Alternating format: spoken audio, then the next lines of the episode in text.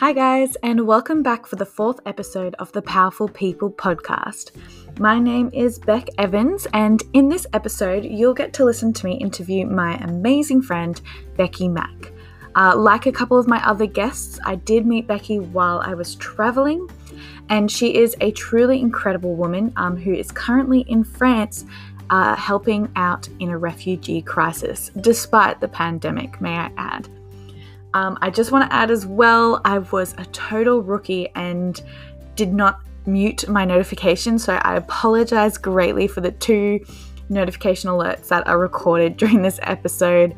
Um, but despite that, I hope you guys really enjoy this episode. So without further ado, here it is.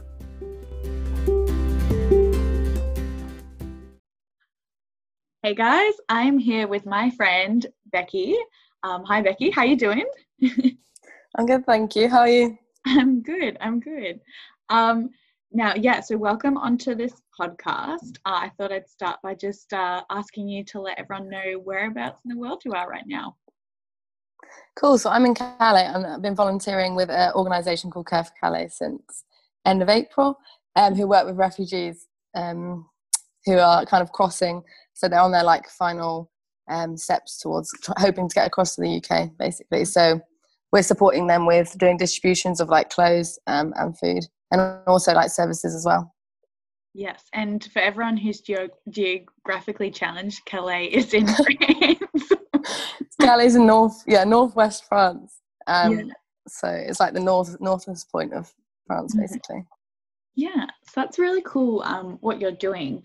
And how how about how did you get into doing this volunteer program Yes, so I did it for the first time for, in September for two weeks.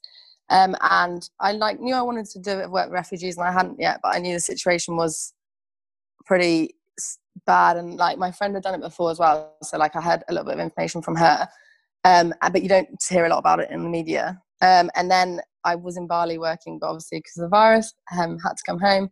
And then as soon as I kind of my placement was cancelled in Bali, I knew that where I wanted to be was working with refugees, especially during lockdown, where I knew that they weren't going to have. Um, it's really hard for them to get volunteers at, this, at the time because obviously everything was locked down, um, and the situation could have got really bad with the refugees because obviously it's really really hard for people to social distance.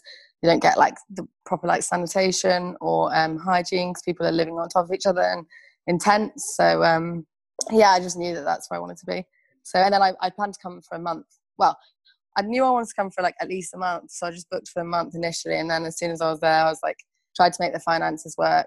Um, and yeah, I've been been in Calais now for over three months, so wow. yeah, long time. Do you plan on staying there for kind of an extended period of time, or do you have like an end date?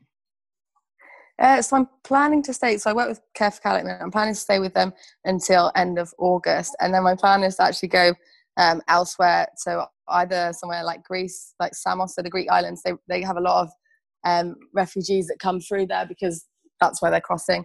Um, and then also like places like Serbia and Bosnia who don't get many volunteers, but like um, there's like different kind of routes that refugees take um, from either Africa or like mm. Middle East. Um, and one of them, yeah, one of them through the Balkans, but another one's through like Greece as well or like Italy. So um, yeah, I I basically, yeah, I'm planning to do continue this kind of work, but hoping to get uh, like a work placement. Um, so obviously got to make the finances work, but um, yeah, so I'm excited to kind of carry on this kind of work mm-hmm. um, mm. elsewhere and and just yeah, see see where else I can help really. Mm. And um, I've got to ask because this virus has taken over the world. But did you have any reservations about going over during you know a pandemic? Like, what were your thoughts when it started happening? I guess. Yeah, um, I don't know. I, my mum was quite worried about me. Um, she was like, "Well, you can't you just go and volunteer another time when it's not like a lockdown and not a pandemic?" But I, I just knew that this was the time that I wanted to go, and like I knew that they wouldn't have the the support that they because in summer they usually get quite a lot of volunteers, and I knew that they wouldn't be getting that, and I just I just felt like I felt a little bit helpless at home, and I was home for about a month when I got back from working in Bali, and I was like doing some I was doing some online courses, and I was like helping someone in my community and like doing lots of reading, which is great, but also like I just wanted to be like actively doing something, and like having gone gone in Calais, to Calais in September, I like saw the like the like devastating situation that was going on there, and I just yeah, I just like you know you just know that you want to yeah. be somewhere doing something, and that and and that's what that's what I decided to do. Um, and the organisation I work with, they put a lot of measures in place. So many of the other organisations uh, like stopped their operations because of COVID, but um, they continued. But we have to wear like we we do things like we have to encourage social distancing. So like people line up for so we do mass distributions to up to like 300 people. So we have to put measures in place. So we do like sometimes use cones or like sprayed paint on floor to like encourage two meter distance between mm. people in the line. And if we're doing services, we like again like so we'll have like um we do like hair services so we take like hair stuff because for hair like it's so important for people's like dignity to like mm-hmm. you know give them something to like yeah like about themselves as well um because people like have low, low self-esteem especially with what they're going through mm-hmm. um and like we'll just like encourage to have like four people in like the square at a time and stuff. But also we wear like the, these like clinical masks these like with an air vent these really thick masks and then we also wear another mask on top of that. And then we also have um like ppe so protective equipment um which was donated by british airways so we have ba ba pajamas. Mm. um so we're we've put all the measures in place to be able to continue our support. And like the stuff the stuff we use when we take out um we like wash everything down and like so yeah a lot of a lot of goes in goes into our operations to make sure that we are able to continue doing the work that we do yeah that that is great um, and it's good that you're able to continue doing that because as you said you know this is probably a time when they would need it most and need volunteers the most um, mm. And so, so what would your kind of day to day schedule be like? What would you do each day? Yeah, so it's really different. Um, but the general basis is that we'll get get into work about nine thirty, um, and we'll have like briefings. So we spend the morning doing like warehouse tasks. So we have a massive warehouse where like all the donations come in. So we have to like sort through different donations. Um, we have to like sort plan stuff for the afternoons. So let's say if we're distributing like food packs, we have to like we have like a massive setup where we have all the we have to all get all the different things mm. like food packs um, and like pack them. And then if we're doing like clothes we might have to get all that prepared. And things have to get sorted quite a few times because um thing like people donate stuff which have got stains on or holes on quite a lot. So we have mm. to give a lot of stuff away to textiles because like which i think is like made me realize doing this stuff which like so important what what things you do actually donate. Because a lot of people think oh like i'll donate. Someone will appreciate it. But like and like oh it's fine. Like it's just got a little hole. But like if imagine like queuing for like a t-shirt and you've like been in the same t-shirt for like two weeks for example you're queuing to get a t-shirt and you're waiting in line for like 45 minutes and then someone hands you like a t-shirt with a hole in like yeah. it's just it's that yeah like you want you want to respect people and like mm. give you know treat people like humans so like yeah. we get a lot of like donations like that which is really strange but yeah so n- normal morning with well normal day would be like a warehouse in the morning so I, either we'll have different tasks we need to do um, and you'll get kind of get allocated to your tasks. And then um, we'll have lunch all together and then we'll go out to a settlement in the afternoon. So we have i think six or like five or six different settlements we go to. So we go to most are in calais but there are like one in dunkirk which we go to which is just another port which is like like 35 minutes away from Calais, basically. Um, and yeah, and then we'll, we'll, we'll, there'll be something that we're distributing that day. So it'll be like food, or we'll do like a clothes item. So it could be like a t-shirt, could be a hoodie, could be like a blanket. So it could be, um, and we'll kind of, but we'll also like deliver services. So the services that we do deliver are like sewing. So um, if people do come up and like have holes in their shirts and stuff that they've been wearing for a while, we can like patch up them for them. And then we do like hot drinks, so like tea, coffee, chocolate, biscuits. Um, and then we have like a bike service. So um, people, come, a lot of people use bikes in Calais to get around. A lot of the refugees. So we'll have like things to be able to like help them fix their bikes. Often like you just facilitate it. And then we have like hair service as well, but we don't actually do the cutting. So like a lot of the refugees are amazing at cutting hair. So like you just have to kind of watch the stuff and just kind of like facilitate and like help you know who's next and that kind of stuff and just like mm. pass them the different equipment that they use um yeah so that's like our main services so we do like the different services um and then and we play games as well so we'll like take a ball and things like that and then obviously just chat to people um and then we also like distribute distribute like an item as well. So mm-hmm. that, that really depends. So we have like a different. There's about like a six week kind of rota, or like the where we just do distribute different things. So just to make sure like every five weeks people are getting like hygiene packs or like ever so often.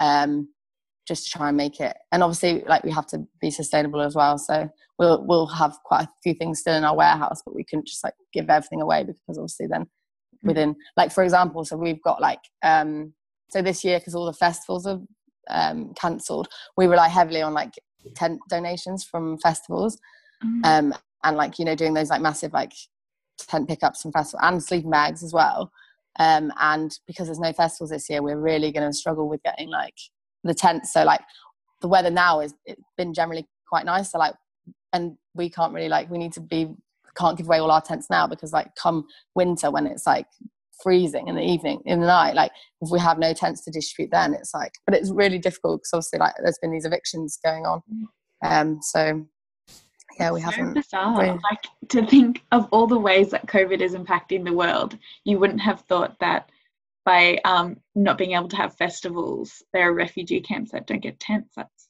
so interesting. Um, yeah. crazy to think yeah, about. So, yeah, yeah, it is. And um, so you mentioned evictions before, um, and what yeah. what does that involve essentially?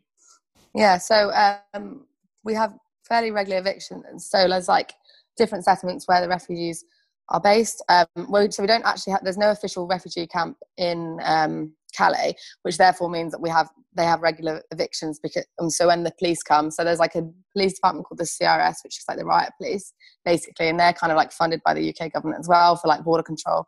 Um, and they'll come in like these, they're like vans with like six of them in each, in each van. And sometimes there'll be like six, six vans that arrive and they'll have like all these shields and mm. basically they're like push people out of where they are. So like ask them to leave and like they they can use violence they have used violence. They also have used tear gas to like move people along. Um, and there is a lot of police brutality and then they take their stuff as well. So like to stop them from coming back they'll take their tents they'll take their sleeping bags they'll take their phone some people's shoes like everything that people have. So like we might have dis- like us or another organization might have distributed something like blankets for example and then the next day like they might be like a bit taken off them. So like it's it's a really really like horrible um, and like hostile environment in calais. Um but yeah so that's pretty much what happens with evictions. Some people also get taken on buses. So like the we had the like a really like big eviction like a few weeks ago and they arrived at like 5 a.m the police arrived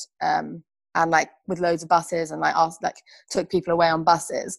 And i think they like almost like herd people up like like sheep like it's like insane. Um and they'll drop them off. Some some people will be dropped off like five hours away but just dropped on these buses like not actually taken somewhere. Other people are like taken to like like a guy who was taken to a detention center and like potentially risk of like being deported back to like afghanistan.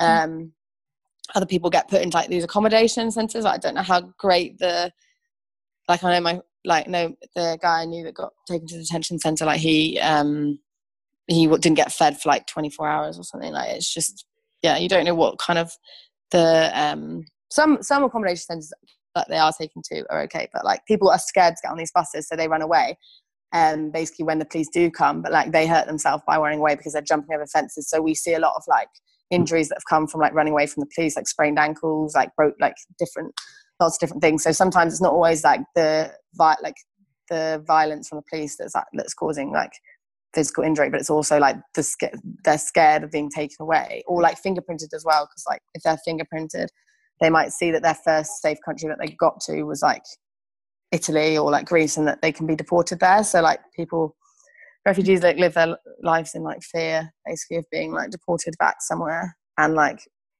so then yeah so that's what kind of happens with evictions basically. Um, and they're really like regular. So since that big eviction they haven't let let people settle in. So they've they've fenced up. So if you ever if anyone ever comes to Calais they'll see that there's like fences everywhere. And like when I first arrived I just didn't really like take all in. And then I was like wow like and when you realize it you're like they're literally just like stopping. And it everywhere people, people going across because like there's the Eurotunnel. And so like obviously like refugees might try and get across in like different ways. Um, but yeah, it's it's pretty um, pretty hostile environment. Mm. Um, and what are the people like the citizens of Calais? What are they like towards the refugees? What it's what's it like for them? Um, yeah, yeah. So um, it's a very hostile environment. Like there is, there might be a few people that are like more empathetic towards it, towards a situation, but like most people, like are very racist.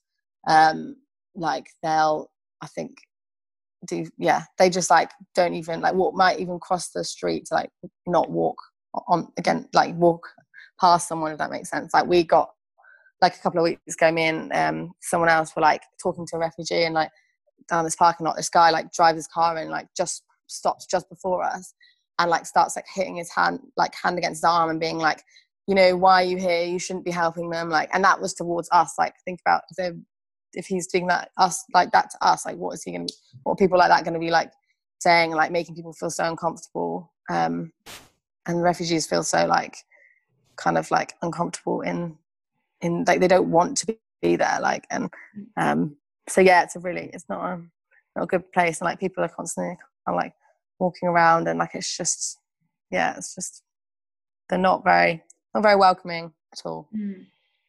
um and so where are most of the refugees coming from do you think there's like a particular area um, that they're mostly coming from or it's kind of all over those conflicted countries?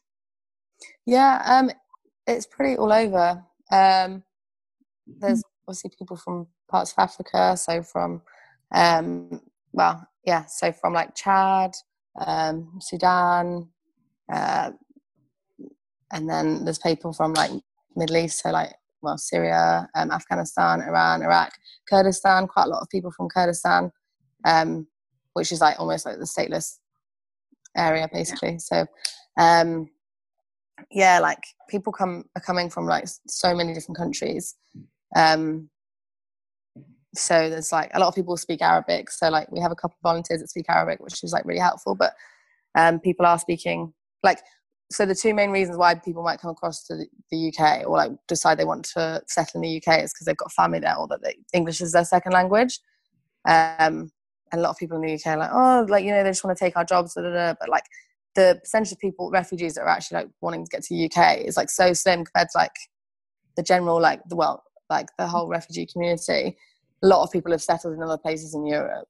Um, so yeah, yeah, and so um, would you say like the UK is the first choice for a lot of them, or it's kind of like last resort, or?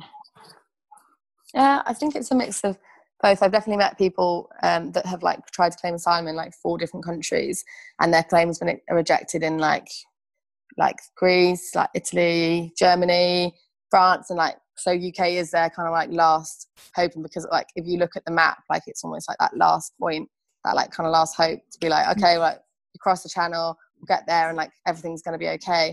Um, so for some people, it's it's definitely that, but then also for like other people, it is their like their their first choice because as I was saying, like they've got family or like friends. Like we do meet a lot of people that are like, oh my like brother. Like I'll be like, they'll say my brother's from like um like lives in Wolverhampton, which is like a place which is about half an hour down the road from me. Or like they'll say, oh where are you from? And I'll be like Birmingham. Like oh I've got like lot, everyone's like oh I've got like friends there. I've got family there, and um and yeah English. I mean if you think if you had to flee your country and like where would you feel like the most comfortable place to go is somewhere where you know people and somewhere that, that you know some of the language as well mm. so like um yeah those those definitely it's a mix of mix of both and um do you find most people do know how to speak english or do you have is there trouble with language barriers um doing what you do yeah um it it depends yeah there's there is a lot of people that speak a little bit of english um but you do come across some people that, that don't speak um, any English. But but yeah, it's people are kind of like really wanting to learn it because they they do really want to learn language that they're going to hopefully kind of like be able to claim asylum in. Yeah. Yeah. Um, and just going back to um, COVID for a sec, but do you think that um, you know this COVID has impacted the amount of refugees coming out of these countries, or has Im- impacted?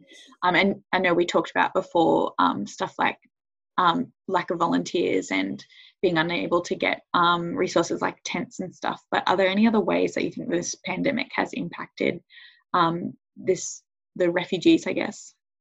Yeah, um, definitely. When I first arrived in Calais, like end of April, the, we were seeing a lot less people coming through because obviously borders were clo- closed um, to Europe. So like it was a lot harder for people to be like crossing.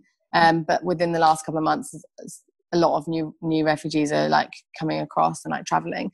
Um, so and I think like so a lot of the refugees don't kind of believe in or they don't necessarily believe in it, but they're like, oh, Corona's finished, and like they're like, we're okay, like so it's quite difficult. So we have to wear these masks, and we're almost like it's hard for us to build rapport with people because like a simple smile, mm. like and having that connection with someone is like such an easy way to kind of like tell you know just tell someone that you're there for them or like that you're yeah you're like you're wanting to help and stuff like that. Whereas like we we've got these like full on masks somewhere, so you have to use like your eyes to be really expressive, but also you're like hand gestures. So I've like really learned to like be really expressive with my eyes. um just to, because I think like yeah, and like also even just like like increasing that hostile environment like mm. of like people thinking oh like you know i might like re- like don't want to come across a refugee in a shop because they're worried that they might like catch the virus off them or something like that and i know like we we have to um like obviously we were saying i was saying we wear all that ppe and masks mm-hmm. and like are worry that like refugees think that we it's because we think that like you know we might catch it off them but obviously we're doing it to protect them um, yeah. Um, because like volunteers could also be the carrier as well and we're coming mm-hmm. from a country that like you know have high cases of high cases as well. So um yeah i think like it's definitely impacted the way well it's definitely impacted the way that we do things here at care for calais mm. and like with volunteers like they're used to getting so many volunteers. And when i first arrived i think we had like 11 or 12 or something volunteers. Mm. um, and then it's kind of been up and down. And definitely we used to have carry all these documentations. So like to get across like I I got crossed, but I had to go via like um, Holland and then travel through like three different countries. So I took like an overnight ferry and then drove through three countries during like peak lockdown. And like I was so nervous because I was like, oh, when, whenever I thought I'd see the police or like we're coming to border control, I was like, they could also they could just tell me to leave. Like like I, some other volunteers tried to get across like the Dover to Calais ferry crossing, and they were told they had all this like work document to say that like the, what their work was doing was essential and that they were needed out there and like a proper like work agreement, but um, they were still rejected. Like someone, the person that was like looking at the documents was like, oh, like working with refugees isn't a real job, so like you know this is an essential work, so like didn't let them across and like stamped their passport so they couldn't get across. And we had another one of the team leaders that was planning to come come back across, and his passport also got stamped because they were like, you know, you can't get across. But it's like it's essential, like it was, it's obviously essential aid that we're giving to people. Um, but yeah, so yeah. it's it's been difficult. And then also like so there's like government food vans which come around, um, well, which go go to the different sites each day. But like since evictions, like they've stopped those. Um, mm-hmm. which means that like people aren't getting the like same amount of like food support, which is like it's yeah. obviously there are like charities that do kind of food, hot food and stuff. So everyone's having to like really do a lot more because the government just like just stops, which is just and then even like not ac- let, letting people access shower like showers or like wa- water. It's like when like they need to like wash their hands mm. and like try and, and keep as sanitized as possible because like we were really i think like we were really scared at the start of like the pandemic that refugees would be hit really badly. But like touch wood so far in calais like there's there's not been any like mass like you know there's not been any massive like um kind of like outbreaks? loads of cases. Yeah outbreaks that's what i'm looking for. Um yeah so i could imagine though yeah, that definitely if, wasn't a massive concern. Mm, if like if there was to be an outbreak i can imagine there probably wouldn't be um, like the ability to have a lot of social distancing and stuff. So I feel like it yeah. probably hit really hard. Yeah, and like people have like lower lower immune systems, and like obviously like you're just not having that access to like like water and like high and hygiene facilities like regularly. It's mm. just massive. Like it's just horrible. Um. So yeah, but touch wood so far hopefully like you know. But also i don't feel like it would it would even get onto the news like things don't get onto the media with what's going like these massive evictions that went down like like there was up to like 1000 people in a settlement that just got like completely evicted like all their stuff taken taken stuff like up to 500 people were taken on buses and then like 500 people were just like walking aimlessly around calais like not being able to like settle anywhere. And like that literally didn't even get into the the our, our like main um news Yeah. What like what new, do like what, new what do people do like when they when they get evicted? Like what can they do after that? people just like hope that there's people there to like that there are like charities there that are like able to support but they're kind of just like walking around. I mean like refugees are very like strong and resilient. So like i mean i've spoke like i've had conversations with people and they're like this is nothing compared to like what we've been through or like what we've seen and like especially like in our in our country. Like um and you do learn a bit more about the conflict going on in people's countries because you don't you don't know. And so but like obviously we're like this is mad like people everything Mm. people own is being taken off them like and like something like a phone is like so important because like that's the only way for them to contact their family. That's the only way for them to like have any sort of like um like just imagine like arriving in a new country and not having any not knowing anything about the country not speaking the language. Like how scary is that? But like even and then if your phone's taken like or like your tent where like you're sleeping in Mm. it's just I know I was thinking insane that and they just do it yeah I was just thinking They just do it. um, how can someone just like come into like I guess a field of people who have absolutely nothing and then just continue to take away from them? I don't understand yeah how people I can. know, and it's like mass. Yeah, it's like massive like intimidation ta- tactics, and like they'll just drive the Sarah Escos just drive around or like kind of just like stand out and like watch them, and it's just like and these like regular evictions are just to like scare people and to stop them from settling, but like people have nowhere to go. Like they're Mm. like we have nowhere to go. Like where can we go? And like obviously we can only support them so much, and it's like sometimes you can feel a bit helpless because like, especially when all the evictions are going on because we just physically didn't have the capacity to be able to give everyone tents, and obviously what I was saying Yeah. about like festivals being cancelled and Mm. everything like um and also like we like we while the evictions going on and they are still like people aren't setting like if we give people tents and then like literally two days later they're going to be taken there's there's no point so it's like almost Yeah. like you, we're waiting we're, you're waiting for people to be able to settle somewhere and actually like the police letting people settle before we're able to like give that that level of support because like Mm. there's that's not sustainable and like especially for them like giving them something and then it being taken so soon after Mm. but like if if these evictions carry on the way that it's going like I don't know we'll have to to see but yeah it's like it's just it's just horrible because it's not going it's not in the media at all and like Mm. it's like such uh, such a horrendous situation is going on and Mm. it's like not and like a load of people don't even know what know that it's actually Mhm. and it's literally right across like it's 20 miles from from Dover which is like the port in the UK so it's like right from right on the on the front door or like back door whatever the phrase is but yeah Um, and so the people that are like the refugees, are they waiting to get approval to come into the UK? Is that what they're doing in Calais? they're trying to get across so like they they they don't want to claim asylum in France or have already and it's been rejected Mm. so they're just constantly like waiting for a chance so like people spend like every day like walking around trying to find chances so like or like they have to spend like people will pay up like up to like 10,000 like to pay a smuggler to try and get them across or like three like something like I don't know obviously all the figures and like we don't get involved with that aspect of it but um a lot of people are paying like well if you've got the money but that's the thing like only if you've got the money and a lot of the like people that are coming from like Africa um haven't got the money to be able to like pay pay a smuggler to get them across on a boat. So like a lot of people end up staying in Calais because like that getting that chance is like really really difficult um and obviously really dangerous. Like people are like trying to go under lorry under lorries who are like, and like can you like how dangerous is that? Or like boats like in these little dinghy boats like where there's like 20 or 30 people will sit on this boat to do this channel crossing which obviously they do it in the middle of the night because like there's no way they can do it in the day. Mm. um so yeah like literally like people are just just trying just trying again and again. So they're so tired like because they're just trying um to get across and there's no legal way for people to get across. So like they have to get away get across illegally. It's Mm. just like there needs to be some sort of like legal passage because like, if people as soon as they get into the uk like it, they like the and claim asylum the fact that they've got off, got across like not a legally way not a legal way just gets like disregarded. So like it's pretty like because obviously they they have no other way to get across and like that's not looked at. So like people that arrive on boats will often often get like got get like the police will be there when they arrive because obviously they'll have like the coast guard will have like noted that there's a, a boat Mm. arrive like you know coming onto shore Um, so they'll then like go get into their like um, claim straight away. But a lot of people's like claim, I don't know the statistics for it, but like a, a lot of people's like first claim gets rejected, and like then they have to like um, appeal. But like the chances of people's like, yeah, it's just it's true. Especially if people have been like rejected in different um, their asylum claims been rejected in different countries. And then there's this thing called the dublin convention mm-hmm. which is like a really outdated um,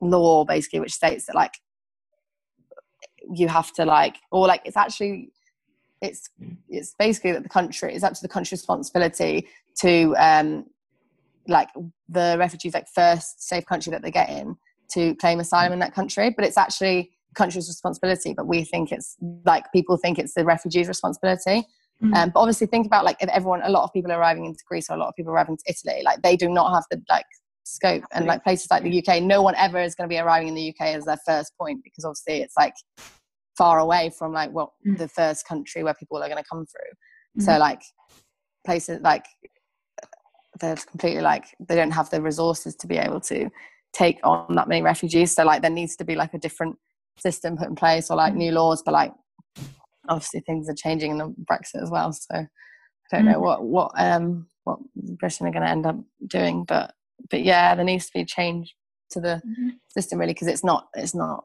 it's not a good system at all mm-hmm. so people might get like like refugees that arrive in the uk if they've had their fingerprint in another, another country like as in so like if they're fingerprinted in another country, that's technically their like first safe country that they've mm. arrived in, so they can get deported to that country. But like if there's no jobs, so like there's a lot of refugees we speak to, they're like, oh, there's no jobs in Greece, there's no jobs in Italy, like, and like if there's no work for them and they they like why would they want to stay there if they can't make a living for themselves? Yeah. Like, um, so that's really tough as well.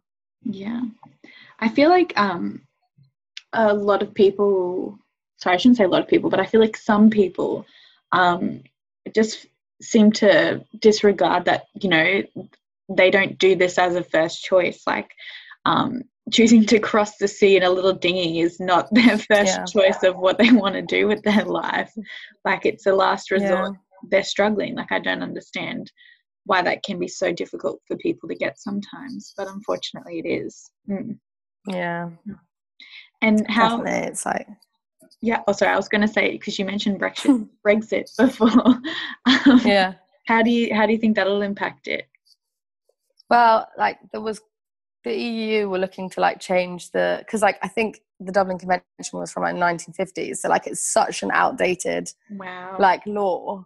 Um, and so like they they're looking to change it, but the UK were actually um, kind of vetoing the change and they, they because obviously for the uk like it's amazing because like the uk is never going to be people's first safe country. So like it means that they get hot like don't get like out of the like population like they actually get hardly any refugees coming across them. So they like the system but it's like so messed up because like it's not fair at all. And like mm. the new system that the eu were looking for is have more of like a shared thing. So like everyone takes like a percentage of like mm. refugees and like they and in that which obviously is a lot of a fair way to do it and on based on like resources and based on like um yes like the country's economy and like whether they can like kind of handle it because obviously like we understand it's like really hot like hard for like like places like greece that have like got a really bad economy to be mm. taking mm. on a lot of and like they just don't have the jobs to facilitate it mm. um so yeah it's i but i i mean it feels like because there was a law about like unaccompanied minors where like if there's unaccompanied minors, um, ha- if their families are in the UK, they should be able to like get them to like you know they should be able to get to the UK with like support from the government and then be able to like take residency. But like they basically were talking about like I think the Conservatives like in their next like manifestos basically have gone back on like what they said and they're like well like we're not actually going to support that anymore which is just like ridiculous people below the age of like like kids children like when their families are in the UK like surely that's just like just so clear that that should be something yeah, that like a right to, but like, yeah, yeah, for sure, like a right, yeah, but it's just I don't know how you yeah. So I back on children. yeah, I know, but then it's like, yeah, it's it's really surreal. But I I feel like the UK is just going to go down a bad bad path. I don't mm. think it's going to. Um, yeah, I don't think it's going to So, um, I don't think it's gonna go. Um, yeah, end up. Mm. We'll see. We'll see. Yeah. Mo- moving back to, I guess, more about like your specific role, um, like kind of what are the best and I guess the worst parts of what you have to do? Best and the worst parts.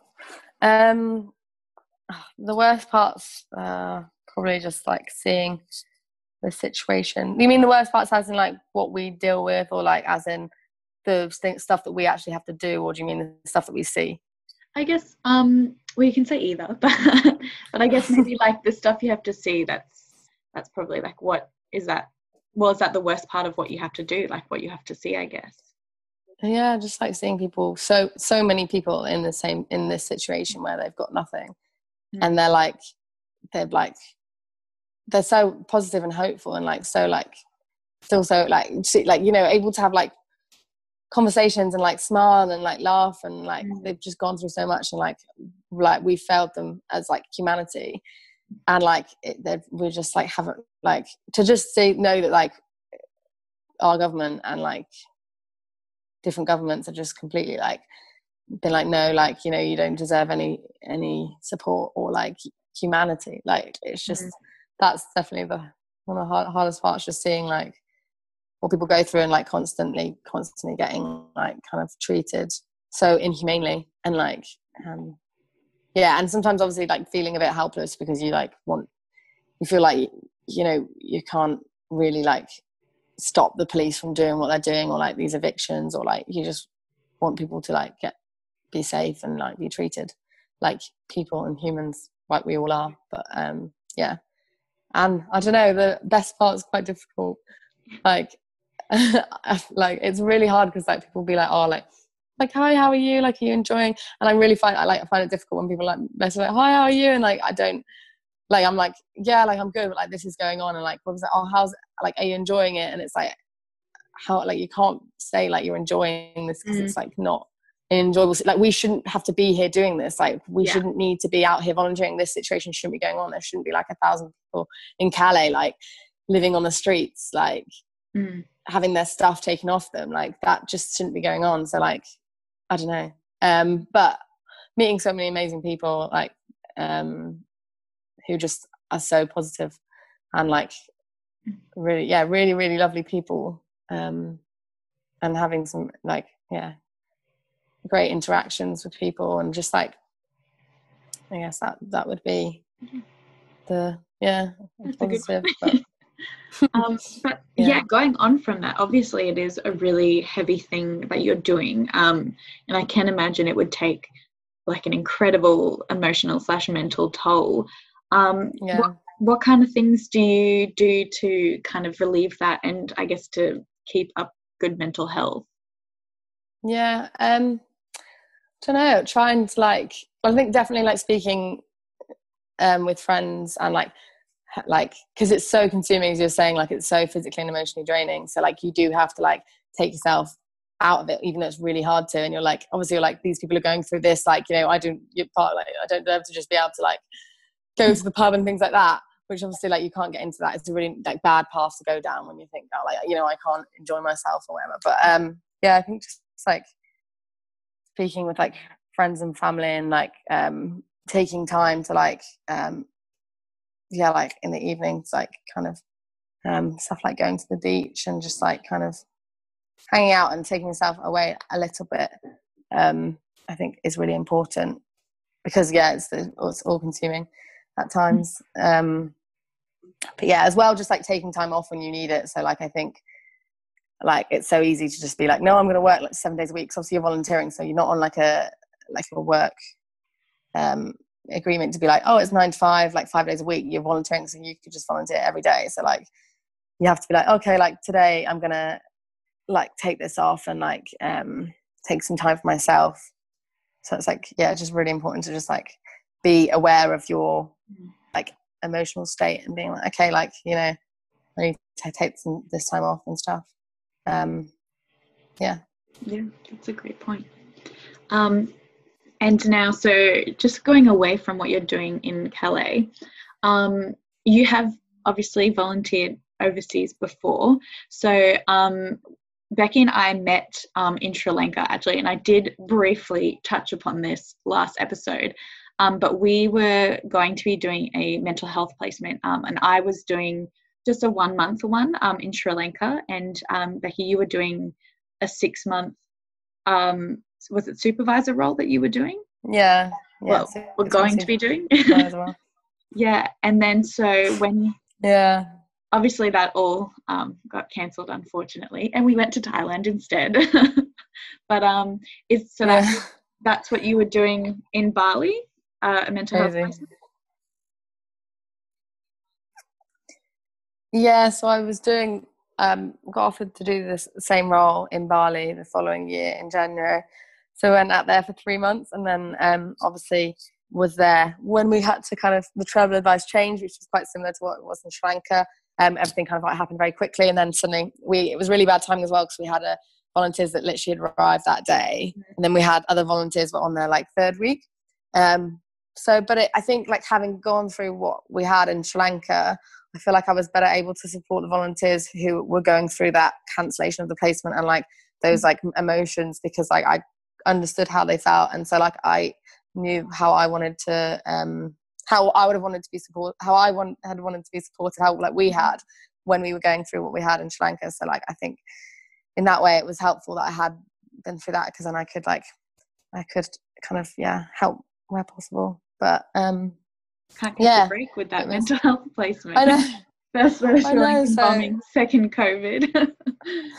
well, my yeah, my friends are like, oh, like you should just not go away. Like you, every time you go away to try and do like this big placement, but obviously, mm. like, um, yeah, everyone's gone through so much with like COVID. So every like everything, everyone has been affected in different ways, mm-hmm. for sure. Um, but I was, I'm really glad that I got the opportunity to go and do it for a few months. Yeah. Um, and I kind of, yeah. And when I was out there, I knew that the next state, like next area of work that I did want to go into was with refugees. So mm. I think that like now this that this, I'm here and that's what I'm doing. So mm. yeah, I'm kind of excited to kind of take this further and see where I can best be placed to kind of help. Yeah. And so obviously you really like going overseas and you really like um, helping other people while you're overseas. Uh, so what is it um, about that that makes you want to do do that? Um, what drives that passion of yours? Yeah, I think it's just that we are born into like we're born like well i was born with a lot of opportunity and like you're literally like it's just complete luck into where where like to who like everything where you're born and like it it makes like the inequality is just insane and like because i i had like i've you know i've been able to have so much opportunity like i don't know it just it seems natural to mm-hmm. want to help people that are in these like horrible situations and like with refugees i feel like they're the people like an area like a group of people in the world which are like the most kind of like vulnerable? like looked looked yeah vulnerable yeah that's the right mm. word um and just because like everything they've gone through in their country and like the conflict or like poverty and then like on top of that the situation like you know being in all these different countries and having these hostile environments and like just not having a place to call home and like like it's just it's just absolutely horrendous. So like i just think that, that if you can like work like you should should help basically. Yeah. like yeah. yeah. Um i know i love that um you know if as you said we're we're both like have been born into positions of privilege you know and obviously you know you don't choose to be to have that and obviously you don't choose to be born into positions of underprivilege so i think it's really cool um, that you want to use you know what you've been given um, for good i guess that's really great Hmm. Um, I will ask, what is your idea of success? My idea of success? Mm-hmm. um, I don't know. That's a hard question. Sorry. um, I think, no, it's fine. Um, I think success, success means different things to different people. Hmm. Um, like some people obviously like their like main goal in life is to earn money and like that to you know that their success might be defined by how much money money they earn, which is okay. Other people's might be like you know having a, fa- a happy family and being happy like i think success is a weird word mm. um and i think the most important thing is to feel comfortable and be happy and like be in a place where you feel or like be around people that you feel yeah like comfortable and like loved and mm. that kind of, and supported. So yeah definitely think that there should there shouldn't be as much focus on like success and there should be like a focus on um happiness and um yeah that. That does lead perfectly into my next question which is what is your idea of happiness oh my god so many hard questions um that's fine um what is my idea of happiness i think what i said basically mm. just like um yeah like feeling feeling good and feeling like mm. comfortable and probably feeling like loved and cared for and cared and the and cared with other people as well mm. um and having that support network is really important. Um and having like yeah being like healthy like having like healthy relationships and like healthy healthy times. Um but yeah happiness might mean different to different people because like mm. there's like someone's like might feel happy from like buying a new item of clothing other people might feel happy from like going on a holiday. So like i think everyone has different um i don't know what the word is. Everyone has different like reasons or like motivations. Mm. um so it's important to like i think to know what your what makes you happy or like what what because then i think you can you can make yeah you can make decisions which affect which affect that. Yeah. Hmm. okay. Um, i have two more questions. Hopefully are a little more easy a little easier sorry. Um, so the first one is if you could meet anyone in the world dead or alive who would you want to meet oh i don't know why so that's not easier oh yeah that's not an easy question um i don't know like I don't know, probably. Like everyone like always you know, this is like a question that people ask and like I don't really like follow celebrities that much. Yeah. So like I, I don't know, I wouldn't say any anyone like presently that I'm like yeah. someone anyone that's alive I'm like, oh like I really want to meet them. Mm. Um I'm not sure. Mm. Like in terms of like like family, I guess if it's like family. I don't remember meeting my grandma, so oh. she passed away when I was like two. So maybe um, meeting that would be my dad's mom. So maybe maybe her. Yeah. Yeah. That's or beautiful. like obviously there's obviously there's there's people that have done amazing things in the world and like had a massive impact and are like really inspirational and incredible people. But like there are actually a lot of people like that. So like mm. I wouldn't be able to like kind of decide. Mm. Yeah, narrow it down to one one person.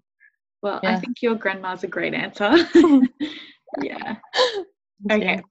And my last question, and I ask this because you always have great book recommendations, but are you reading anything at the moment that is good? well, I'm, I have no time to. Like, yeah. I, I was reading quite a lot during lockdown. Mm. As I said, like I'd read the most books I'd ever read, but um, I'm reading. I I need to get back to it, but I was reading a great book called Factfulness, which is like about um, reasons why the world is better off than we actually are and like mm. i think with the kind of work that i'm doing right now and like the other work that i have done like you can get quite um, bogged down about everything because like you can you see the the worst of the world and you see like worst of humanity. So like mm.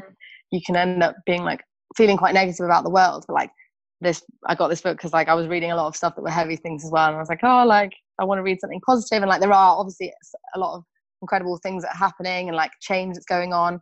So this is just about like different ways of kind of like yeah i think it kind of just goes into um the like yeah the good things about the world like how much like how like for example and it starts with like a um i think it starts with like a quiz like a 15 question quiz and it's like um multi-choice and like loads of people get the, get so many answers these wrong and like basically just to say like for example it's like oh like do you think poverty is like like extreme poverty is like doubled, halved, or stays the same, or and like positive that like there's a lot um more and it's like about viewing the world the world in like a more positive way or like the way that we you know the way of like viewing the world of like mm. Western and Eastern and all that kind of stuff, and like you shouldn't actually view the world like that, or like first world country, like um, you know, developing, developed, and like actually that's a really outdated view of viewing the world. So mm. it kind of like goes through like different. But it's very based on like facts and like statistics as well, which is really great. Because obviously, like it's important to be like looking in at the data, um, but then also isn't just like too scientific to be like um, to be boring if that makes yeah. sense. Yeah, like it is. Re- so I was reading that and finding, I'm really enjoying it, but obviously like completely stopped that because of mm. because of the because of volunteering. But yeah, I'm hoping to get back to that. So yeah. definitely recommend that book. Yeah, you always have great book recommendations. I think you recommended *Sapiens* to me, and the last book I think you recommended was um, *Prisoners of Geography*. Was that the one? Yes, that's really interesting. yeah. yeah I still haven't read it yet, but I plan to. yeah, no, definitely. It's very good. And so, and what was the name of the one you just recommended then? Factfulness. Factfulness. I love it. Yeah. But I think it's like Hans Rosling. Hans Rosling. Awesome. I might look it up and put it in the show notes for anyone who wants to check it out. Because um, I think we could all definitely use a little bit of positivity at the moment. Yeah. Um, definitely. Yeah. So that, those are all my questions. Um, so if you have anything else you wanted to say, let me know. But um, otherwise, thank you so much for coming on and chatting to me about your experiences um, in Calais and also, well, in Bali and Sri Lanka a little bit as well. Thanks, Becky. Really appreciate it. and obviously, I think you're super amazing, and I think you're doing some incredible stuff over there. So amazing. Good job. Thank you. Thank you.